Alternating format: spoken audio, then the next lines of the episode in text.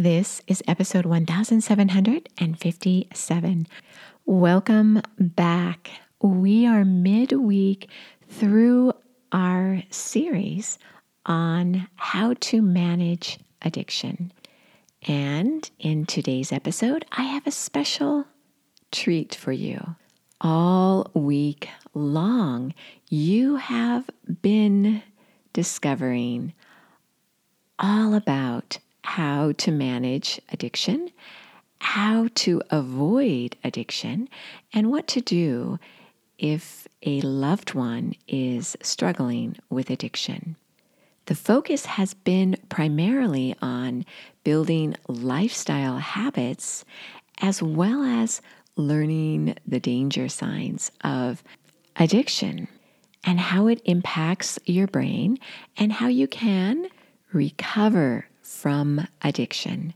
There is a way out. But what do you do when addiction has gotten out of hand? Who do you call? Who do you reach out to? Whether you are experiencing a situation that is a potential overdose, or if a loved one is needing support because they may have gone too far, whether intentionally or unintentionally, and they have overdosed. They need help. Who do you call and what happens to them?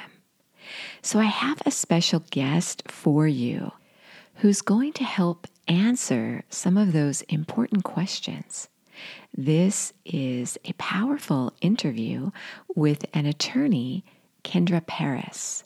And Kendra Parris is a practicing attorney out of Orlando, Florida.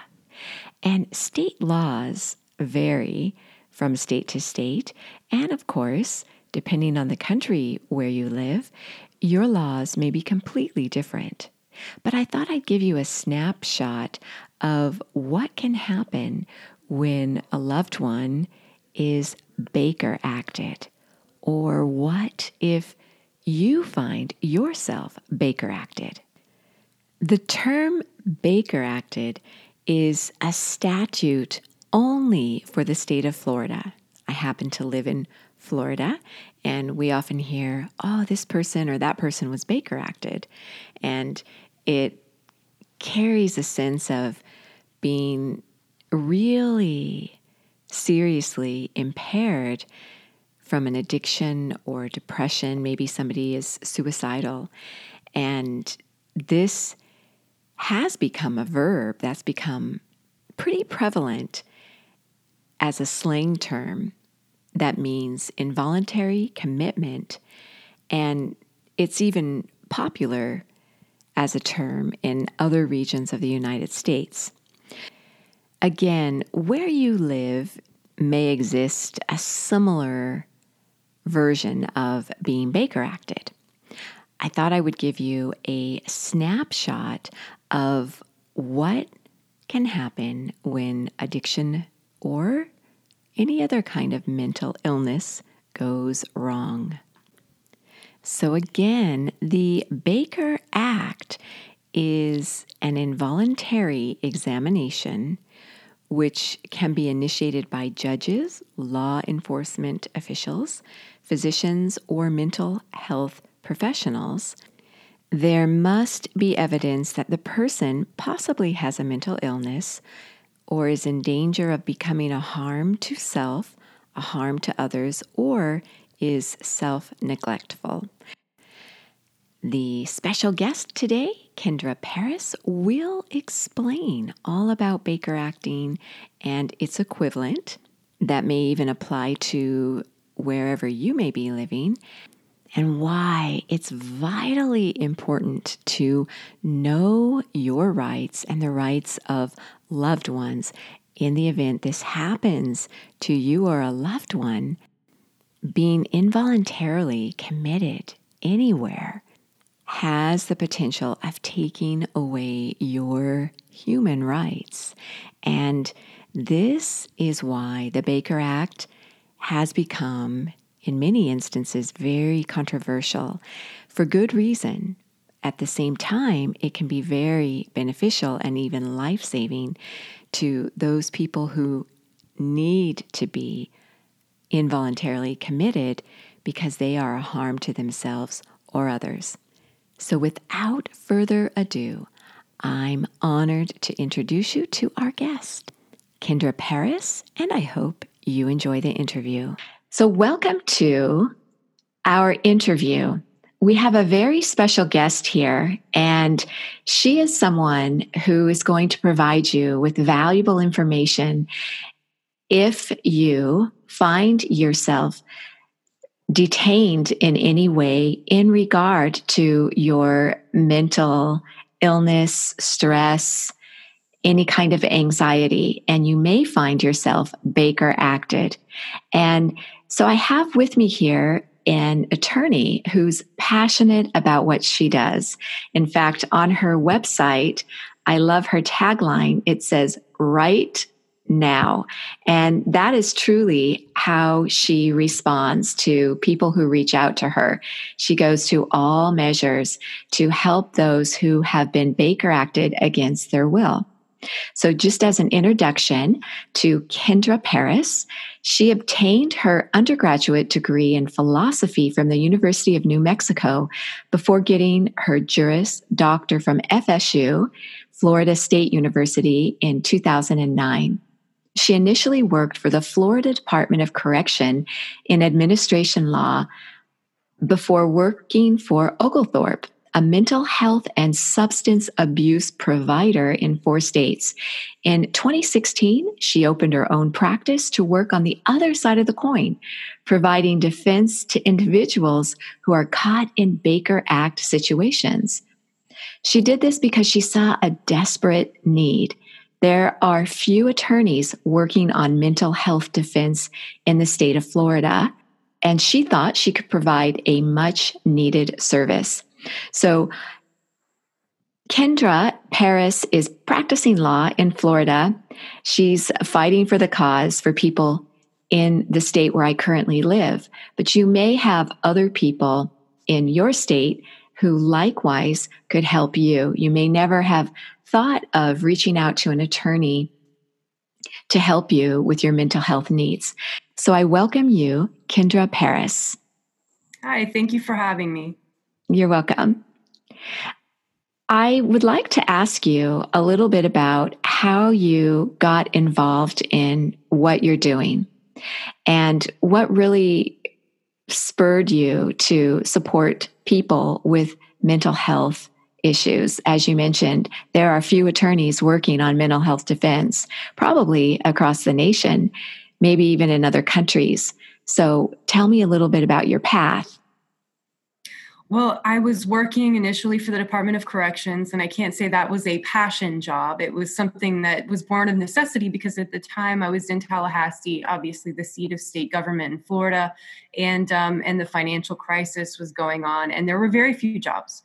And so I started off working for state government. And I did have a little bit of experience with mental health at Department of Corrections because obviously uh, corrections departments have a lot of individuals for whom they care who deal with mental illness. And so you'd have to go through internal policies and, and court hearings to administer medications for inmates who didn't want to take them. And, um, you know, we, we, housed a lot of people with mental illness, but I eventually needed to move on because um, state government was not what I wanted to spend my life doing. And I started working for Oglethorpe, and, and Oglethorpe is a provider. So they're in Florida, Louisiana, Texas, and Ohio. Um, but working on the provider side of things is pretty boring, I will say. It's mostly Medicare and Medicaid and payment services. Um, we I knew we had two Baker Act receiving facilities in Florida, but I never really worked on the Baker Act issues per se. Um, we just worked on compliance, making sure we were following the law. And I knew when I opened my own practice, because I did want to start my own firm, that um, that I was interested in working in mental health. I just didn't know exactly what I wanted to do. And so I think this is how it goes for all the other attorneys whom I do know, and I can count them on one hand, to work on Baker Act issues. It was somebody I knew personally. It was actually my fiance at the time who was in a car accident and um, and he was admitted to the hospital. He was unconscious for a couple of days, and when he finally woke up, he you know he had tubes coming out of him. He didn't know where he was, and he completely freaked out. Um, and so it took a, a few orderlies um, to to hold him down. And out of an abundance of caution, they Baker acted him. So under Florida law, um, a health professional or a law enforcement officer can actually Baker Act somebody, and that is an involuntary 72 hour mental health examination. Um, and so I, I didn't believe at the time a Baker Act was necessary, but once that examination is started, there's really very few ways to make it end unless you know what you're doing. And it's a very complicated statute. Um, and so 72 hours went by, and my fiance was not released from the Baker Act. And I knew that that wasn't right, um, but I didn't know what to do about it. And so I went home and I took a crash course myself as an attorney on what I was supposed to do in order to get my my fiance out of this Baker Act situation. He was doing fine. Um, there was certainly no mental health crisis at the time, but they were holding an individual against his will, and, and I knew that that was wrong. Um, and so I, I, researched and I found out about petitions for habeas corpus. Um, and and um, it's an interesting point of fact. You, you, might have heard of a petition for habeas corpus before in the criminal context. So, whenever somebody is incarcerated under criminal laws and they believe that that incarceration is unjust, they can go to the courts and say, um, I'm filing this writ for a petition, a petition for a writ of habeas corpus. I want the courts to determine whether or not my stay in this facility is just and whether there are legal grounds for it. Well, it's the same thing that you do in a Baker Act situation is you go to the courts and you say, I think this Baker Act is wrong. Um, there are a lot of procedural matters that attain to it pertain to it. But uh, i went up to the uh, hospital administration and i said with respect to my fiance look if, if you don't release him i'm going to file a petition for habeas corpus. And he was out within a few hours. So i knew that there was some power and knowledge. And when i opened my practice i decided i was going to start working on these baker act issues as a, a large part of what i did. That's the oh. long answer. No, that that's that's a great reason. You know, you followed your passion, and um, I'd like to just go over um, what a Baker Act is. I describe it um, leading up to the introduction of the this interview, but could you explain what is a Baker Act and what happens when you're Baker acted? Sure. So people use the term Baker Act pretty broadly, even though it can have a couple of different meanings. So the Baker Act came around in 1971 um, Representative Maxine Baker was a state lawmaker. And at the time, it was very easy to make an allegation that somebody was uh, mentally ill and have them placed into a facility against their will uh, for an indefinite period of time. There were very few rights that that um, individuals who were de- detained in what we would call sanitariums back then. Um, very few rights that they had and ways that they could get out, and there were very few uh, means to hold somebody accountable for making a false allegation, for example, uh, about why somebody needed to be in a facility. So Maxine Baker put together this package at the time. It was pretty revolutionary to ensure that there was a set um, and fixed process to get somebody in for an involuntary examination and if they needed further treatment for involuntary treatment thereafter, after the court actually heard the case and was able to determine and provide that due process that was lacking before. Um, and so um, it is obviously um, I think at this time, people who are familiar with the Baker Act might have a negative connotation of it. At the time, it, it, had quite a positive one because it ensured the rights of the mentally ill who were placed in facilities against their will. Um, but when people talk about Baker Act today, what they're usually referencing is that 72 hour, 72 hour examination. Uh, so, again, a, a, law enforcement professional or a health professional can uh, initiate the Baker Act, and that, that initiation is for the 72 hour examination. Um, but within that time period that somebody's in the facility, the facility can actually file a petition with the, the circuit court in the county to have that individual um, committed for involuntary treatment for a period of up to 90 days. So that's sort of a two step process. And that's the Baker Act in a nutshell.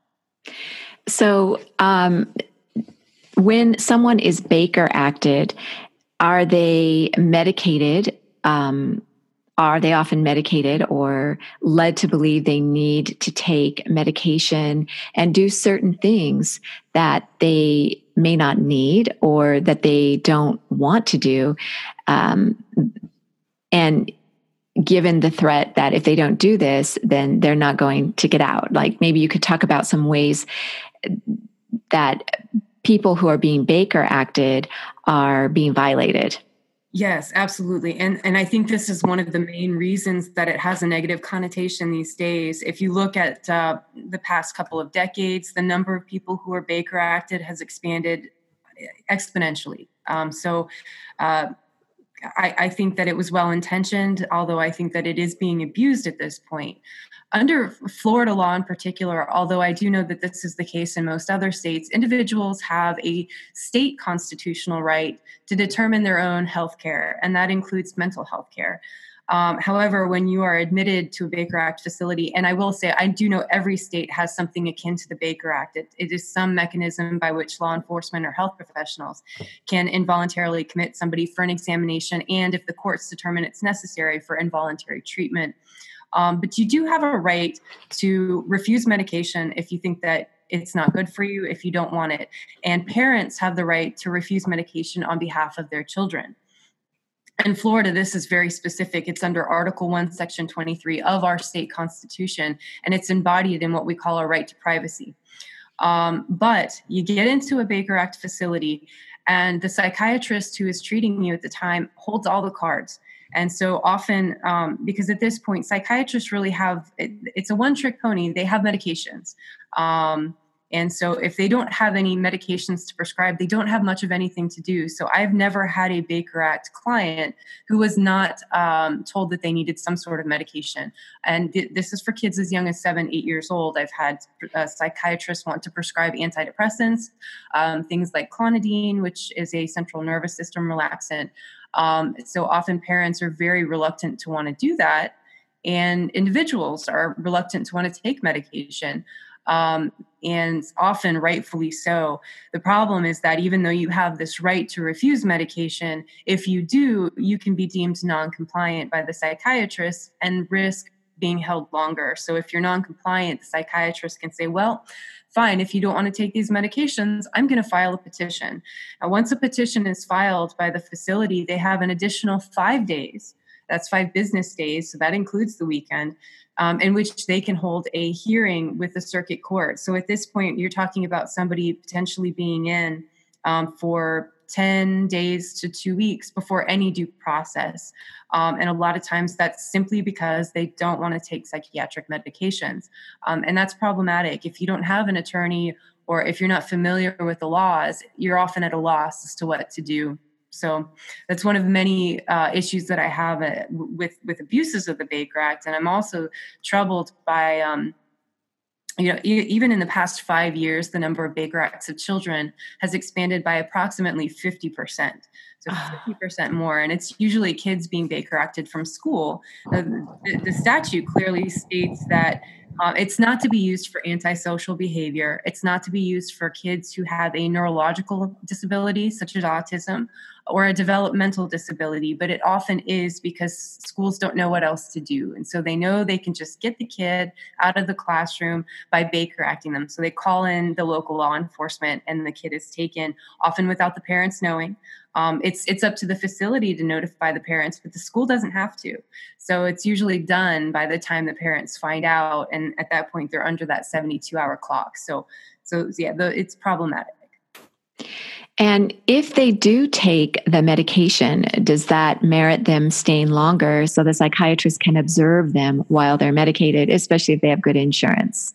Then there's the catch 22 you're absolutely correct because what will often happen is if you start on a course of psychiatric medication psychotropics another word for it is neuroleptics when it's an antipsychotic which they'll often um, antipsychotics are euphemistically called uh, mood stabilizers in a lot of facilities and by a lot of doctors. But if you're told that you're being prescribed a mood stabilizer nine times out of ten it's actually an antipsychotic which is a very heavy duty medication Um, Abilify, for example, which is used as an adjunct in treatment for some depression, is actually an antipsychotic or a neuroleptic.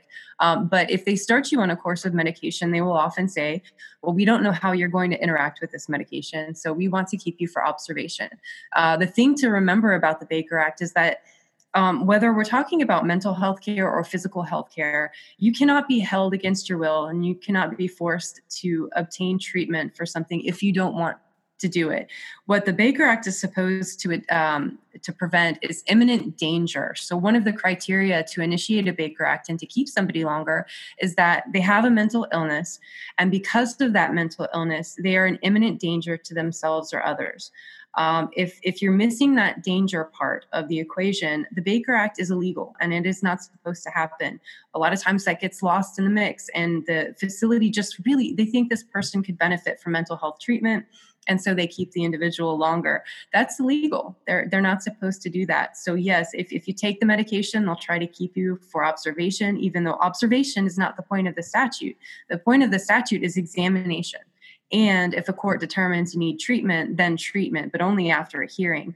Um, so if a Baker Act facility is saying we need to keep you longer for observation, they're breaking the law technically, and that's when a lawyer might come in handy. So when how is the treatment usually in these facilities for people? Is it a place where there's caring and there's compassion? Are there different levels of facilities where you may be Baker acted, I know the police are obligated to, or, or they're not obligated, but they um, are just simply required to bring people to the nearest facility, mental health facility, whether that person might need to go to a more higher level facility or not. So, um, can you explain a little bit about what these places are like? Yes, um, this is one of the biggest problems. Most of the Baker Act receiving facilities are private and for profit. There are a handful of not for profits. Um, there are a handful of facilities that are actually run, for example, by um, a state government, so or a county government. I know down in Broward, for example, you have um, the Memorial Healthcare System, which is run by the Broward County government um, the county commissioners, in fact, actually have control. It gets a little bit complicated legally, but most of them are private and for-profit facilities. And when you have a private for-profit facility, their their goal is um, profit. And so there's a lot of cutting corners. Um, it is absolutely not the best mental health care that you can get in any facility, although some are better than others. But what I find most troubling is that um, when you come into the facility, uh, if you're a minor, your examination is supposed to commence within 12 hours. If you're an adult, you might be there until day three before you even see a psychiatrist. But when you do see the psychiatrist who has to sign off on your release if you're going to be released, um, it's about a two minute uh, touch and go. Um, review of the reasons that you were admitted. They might ask you a couple of cursory questions and then they'll make a spot diagnosis and they'll prescribe medications.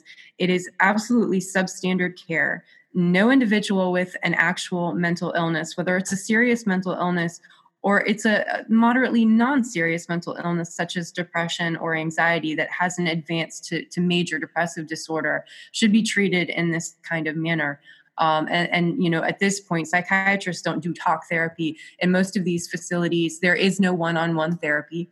And so what'll happen is, is essentially the person is committed um, and they are warehoused for 72 hours. They might see the psychiatrist a total of five minutes while they're there. Um, most of their care, if they get any, is provided by nurse, nurses and technicians um, but usually they just sit around all day long. There will be a couple of group therapy sessions, and what these will consist of usually is a worksheet um, with virtually nobody participating. Um, where you'll have to do something like um, circle the smiley face or the sad face if it applies to you. There might be a brief discussion. These groups are held for the purposes of um, reimbursement. The facilities have to have a certain number of group therapy sessions per day in order to be reimbursed by the Centers for Medicaid and Medicare Services. And so they do it because they have to in order to to make money. Um, but it is not therapy and it is not care. Um, and so, so I, I think it's it's very troublesome. And yes, it's true that when an individual is Baker acted by law enforcement, they, they must be sent to the, the nearest Baker Act receiving facility in most circumstances. Now, in certain individ- certain circumstances, you'll have somebody who's made an actual suicide attempt, and so they are in an emergency situation.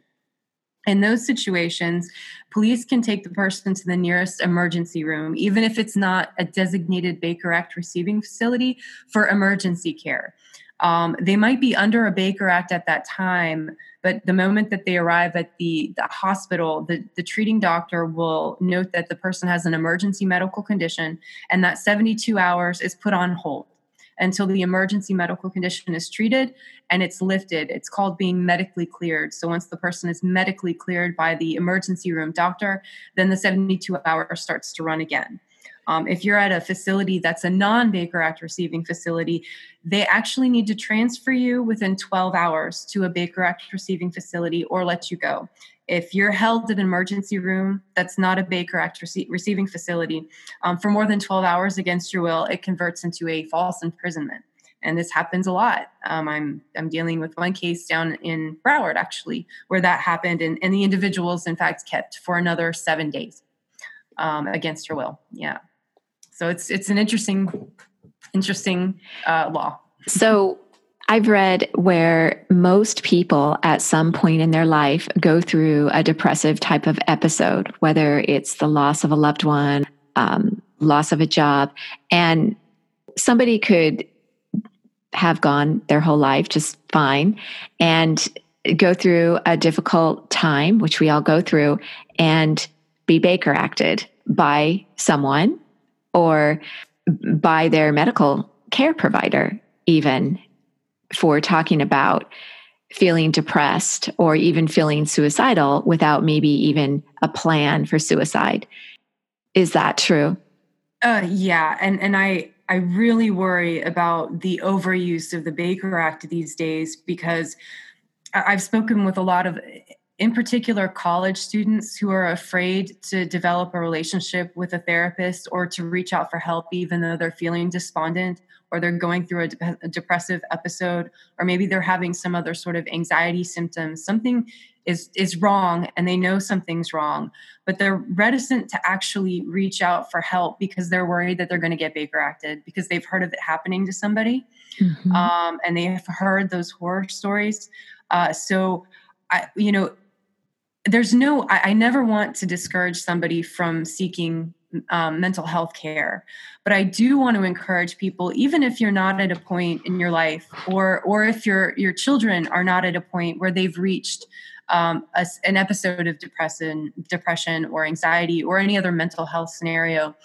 to research local mental health care providers. Know who's in your area. Um, make a list of inpatient facilities, make a list of um, potential therapists and, and develop some sort of relationship with a therapist, whether it's a clinical social worker or any sort of, of, of individual who can provide one-on-one therapy, even if it's once every six months or once a year, just so you know this person. And then if, if you need to go in for something more serious, you've developed that relationship and they can be more discerning about whether it's really an emergency situation. Um, you mentioned suicide with a plan and that's an important distinction to make because a lot of people have suicidal ideation without ever intending to act on it, without ever actually having a plan. A Baker Act is not supposed to be initiated on somebody who just has suicidal thoughts. They actually have to have a concrete plan. Um, the, the, specific language used in the Baker Act is that um, somebody has to be in imminent danger based on recent behavior. Um, and so it has to be a verbalization, for example, of I, am feeling suicidal and I know which gun I'm going to use, or I know what bridge I'm going to jump off of, or I know the pills that I'm going to take. That might suffice. Um, but simply saying, you know, I've thought about it before isn't good enough to take somebody's freedom away and put them into a, a, a, supposed health provider that's really not providing mental health. What they're doing is they're preventing the immediate threat of you going out and committing suicide. But the moment that you're released, nothing's been addressed. The underlying problem has has not been solved. And now you're terrified you know of of reaching out in the future and so i think it backfires um, i think that you know when people are scared to reach out for help because they're worried about being sent to one of these facilities that we're we're going in the wrong direction so yeah it's, it's a good question Yes. So, what is a good situation of a Baker Act? Um, because even if somebody wants to go to a facility where they can't harm themselves and they're seeking help, it sounds like, and statistics actually show that they're not getting help there. It's just a holding center. And so, is it even a good option for somebody who needs help and wants the help? I think, you know, and this is where doing your homework first can really come in handy. Um, I, I would say virtually none of the Baker Act receiving facilities provide optimal care. Some provide better care than others. And so, if you do get into a situation where you need to admit or you need to admit somebody else for inpatient care, whether it's voluntary or involuntary, make sure you know what facilities, and this might entail traveling a little bit. Um, you might need to go down south um, and find a facility that you think is going to provide better care than you know Hernando County or wherever you, you happen to be. Um, so certain individuals are so acutely, for example, suicidal and so close to actually committing suicide that it might be best to be in a holding center for a few days until they can actually have that that acute desire pass because in, we don't know very much about what drives people to actually go through with a suicide but we do know that um, it's usually committed within five minutes of making the decision so people do it on a very spur of the moment, uh, in, in a very spur of the moment manner. Um, and then we also know that that people who successfully commit suicide have tried before. Um, so sometimes when we're dealing with somebody who is a danger to himself or to herself, it might be best to go ahead and get into that Baker Act receiving facility so that the the immediate risk is past and you at least give yourself some breathing space to develop a plan for for continuity of care afterward. And then you can get into a place where you can find a, a therapist who works for you. Then you might be able to do intensive outpatient therapy or a partial hospitalization just so you get past that immediate danger. Um, you know i always I, I always think preventative care is best but mm-hmm. acute situations happen even if you've been seeing a therapist for six months. That doesn't mean that you're never going to get to a point where you are acutely suicidal. And so there are situations where it is necessary and where it does come in handy for people. I just think that in the vast majority of situations in which it's being used it, it's being abused so. Yes and people who have been baker acted many will say that uh, they're in a facility with a lot of people who are just really high or spaced out on drugs, which in that case, for them to be Baker, acted for drug overdose or, or drug use to come off of a drug reaction, that might make sense to to be Baker acted for that reason. But for somebody who is depressed or um, just experiencing a, a, hard time in life, it, it, seems like being Baker acted can actually make the situation much worse. Yeah. Um, I think, you know, when somebody gets to that point, um, it's often based on a, a, profound sense of loss of control. Um, and so the Baker Act almost seems to be designed to be the precisely worst thing that you can do for somebody who's feeling that loss of control. So you're putting them in a facility where they have lost their freedom. Um, in a sense, they've felt like they've lost their dignity. They felt like they've lost all their creature comforts and any sense of control that they had before is gone and so if somebody's already feeling despondent especially on uh, you know on that basis and then tossing them in a baker act facility where they're not really getting care they're just you know um, getting shoved aside for a few days uh, can can definitely make things worse. And then like i was talking about before there's the rebound problem where if that happens to them and they get to a point in the future where they really do feel that they could benefit some, from some help they're they're reluctant to go and try to get it. Yeah. Yeah, that makes sense. So, a good scenario for being Baker acted would be somebody who's truly suicidal and getting ready, you know, to commit suicide or someone who is just not in a good state of mind, maybe on drugs, and they just need to detox in a sense. Um, yes, and then a, a lot of um, uh, a lot of individuals will note when they've been admitted to a Baker Act for receiving facility that they're around individuals who are floridly psychotic. So mm-hmm. that would be another situation. There are individuals who um, have very severe schizophrenia, um, bipolar disorder with psychotic features, um, who have an acute episode. And because of that acute episode, they are a danger to themselves or others. Um, and they really don't even know what's going on. And so that's a situation where you really need the Baker Act in order to stabilize the individual.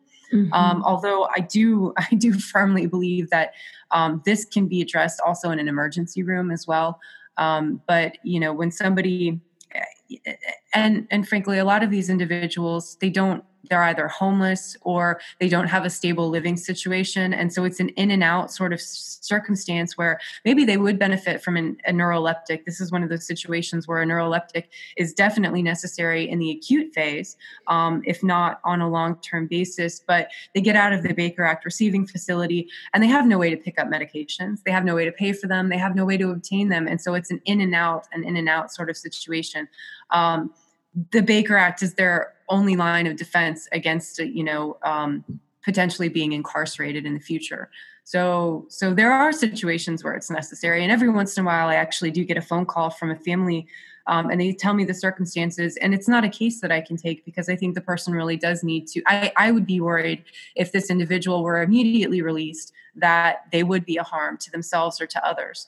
Um, and there are some people who make homicidal threats. Um, those individuals are justifiably placed within a Baker Act facility so that the doctors can assess whether there is an actual risk there. So, what do you see? Hopefully, moving forward, um, happening. I know you're working toward um, coming up with a, a better solution to maybe separate people into different facilities.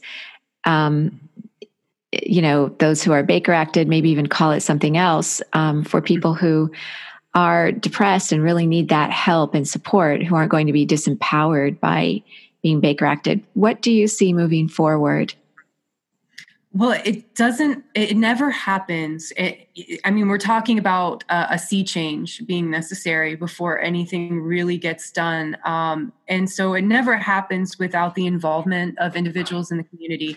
And it, it, it seems futile, um, but reaching out to your state senators, to your state representatives, um, can be the most uh, beneficial thing in the long term. So, what, what really needs to happen um, are a couple different things. Uh, one, there needs to be training um, for individuals in our schools.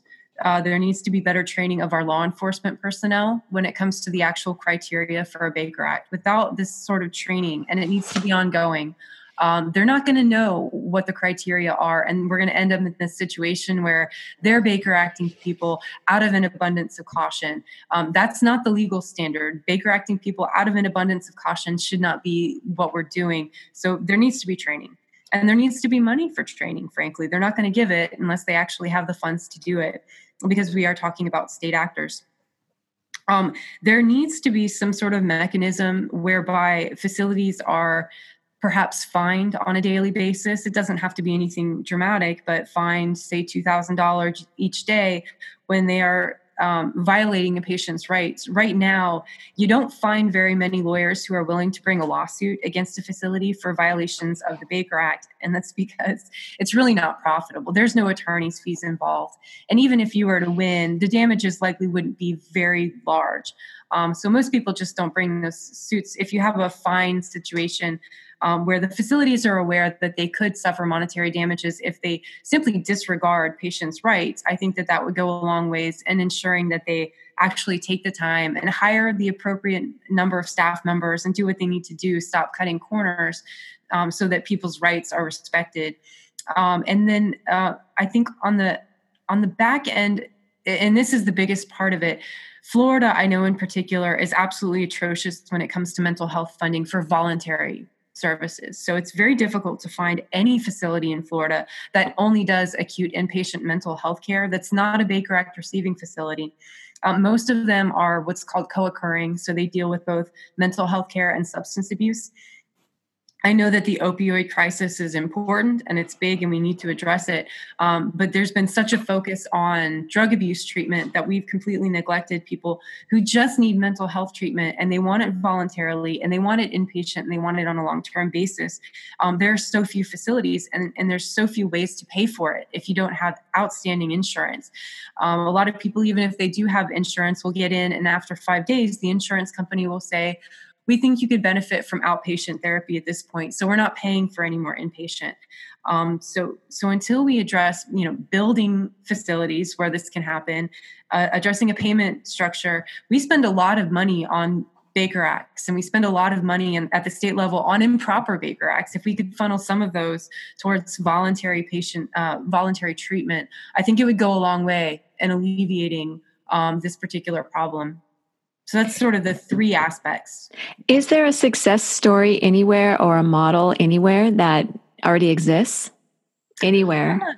Uh, you know, I'm not aware. Every state handles it somewhat differently. I do know um, this isn't in the mental health context, but I believe I want to say it was Michigan and it might have been Minnesota that was doing involuntary substance abuse treatment, and they were sending individuals to what could only be called a prison um, and you know and it was a very abusive situation. People got wind of what was happening because these individuals were being sent and they were being treated horribly. And when the public finally found out about it there was an outcry. Um, and those facilities were eventually shut down.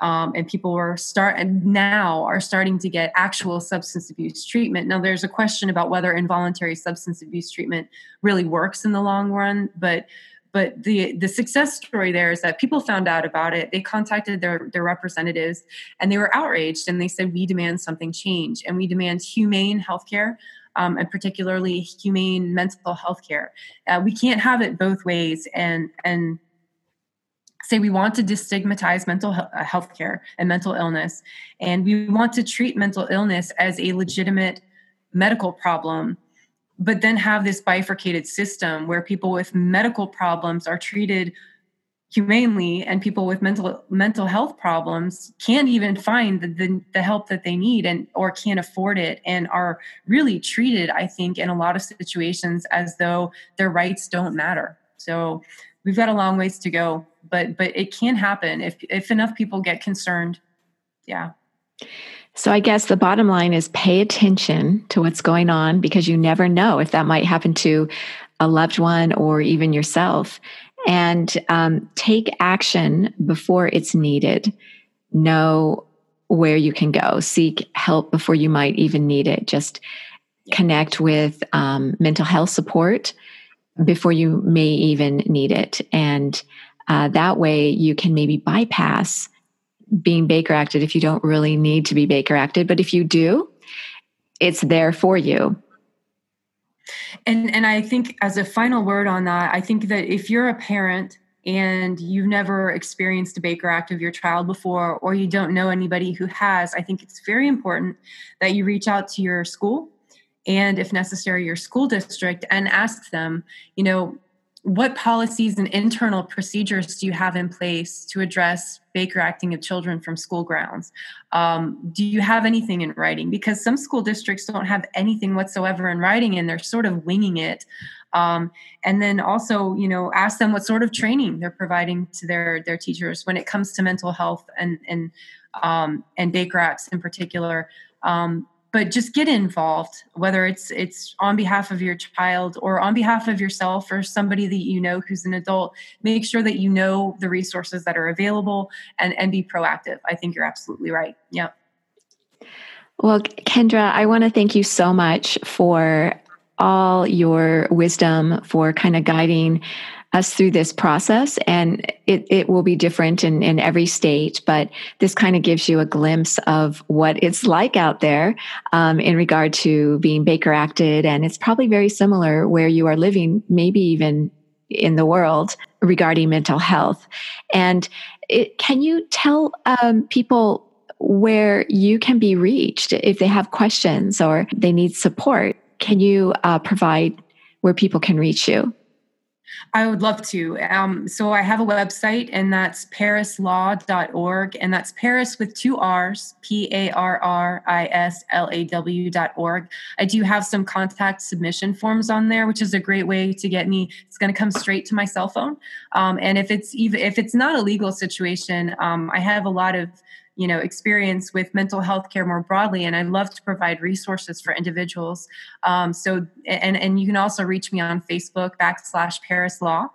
Um, and uh, and then you know my email if you want to just email me directly is on my website.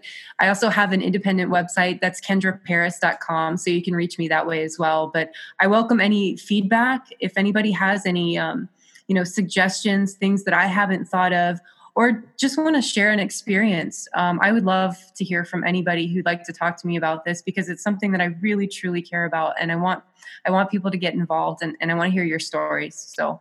Thank you so much for having me. You're welcome. And I'll mention too that um, Kendra, if you look at her reviews, um, are amazing. Uh, I could tell right away she was the right person to talk to because she uh, just has um, puts her passion into what she's doing and uh, this is really your life's purpose and you're making a big difference. So thank you for what you're doing. Thank you. So there you have it.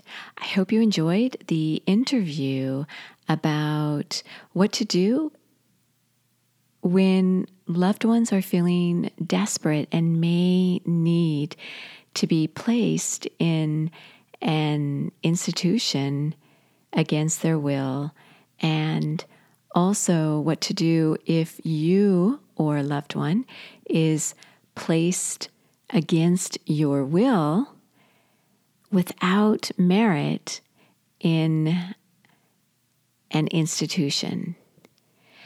So, as we continue along with our series in addiction, I hope you found this interview enlightening and I hope you will share it with others who may be struggling with this issue. I think it's so important to get the word out. This was an interview that was quite different from the usual interviews that I share with you. But I thought it was so important to, as I mentioned, get the word out about mental illness and what can happen and what to do about it in a crisis. So settle yourself down now and sit in stillness, feeling gratitude for all you are and for those who help people who struggle with addiction. As always, you are so worth slowing down for.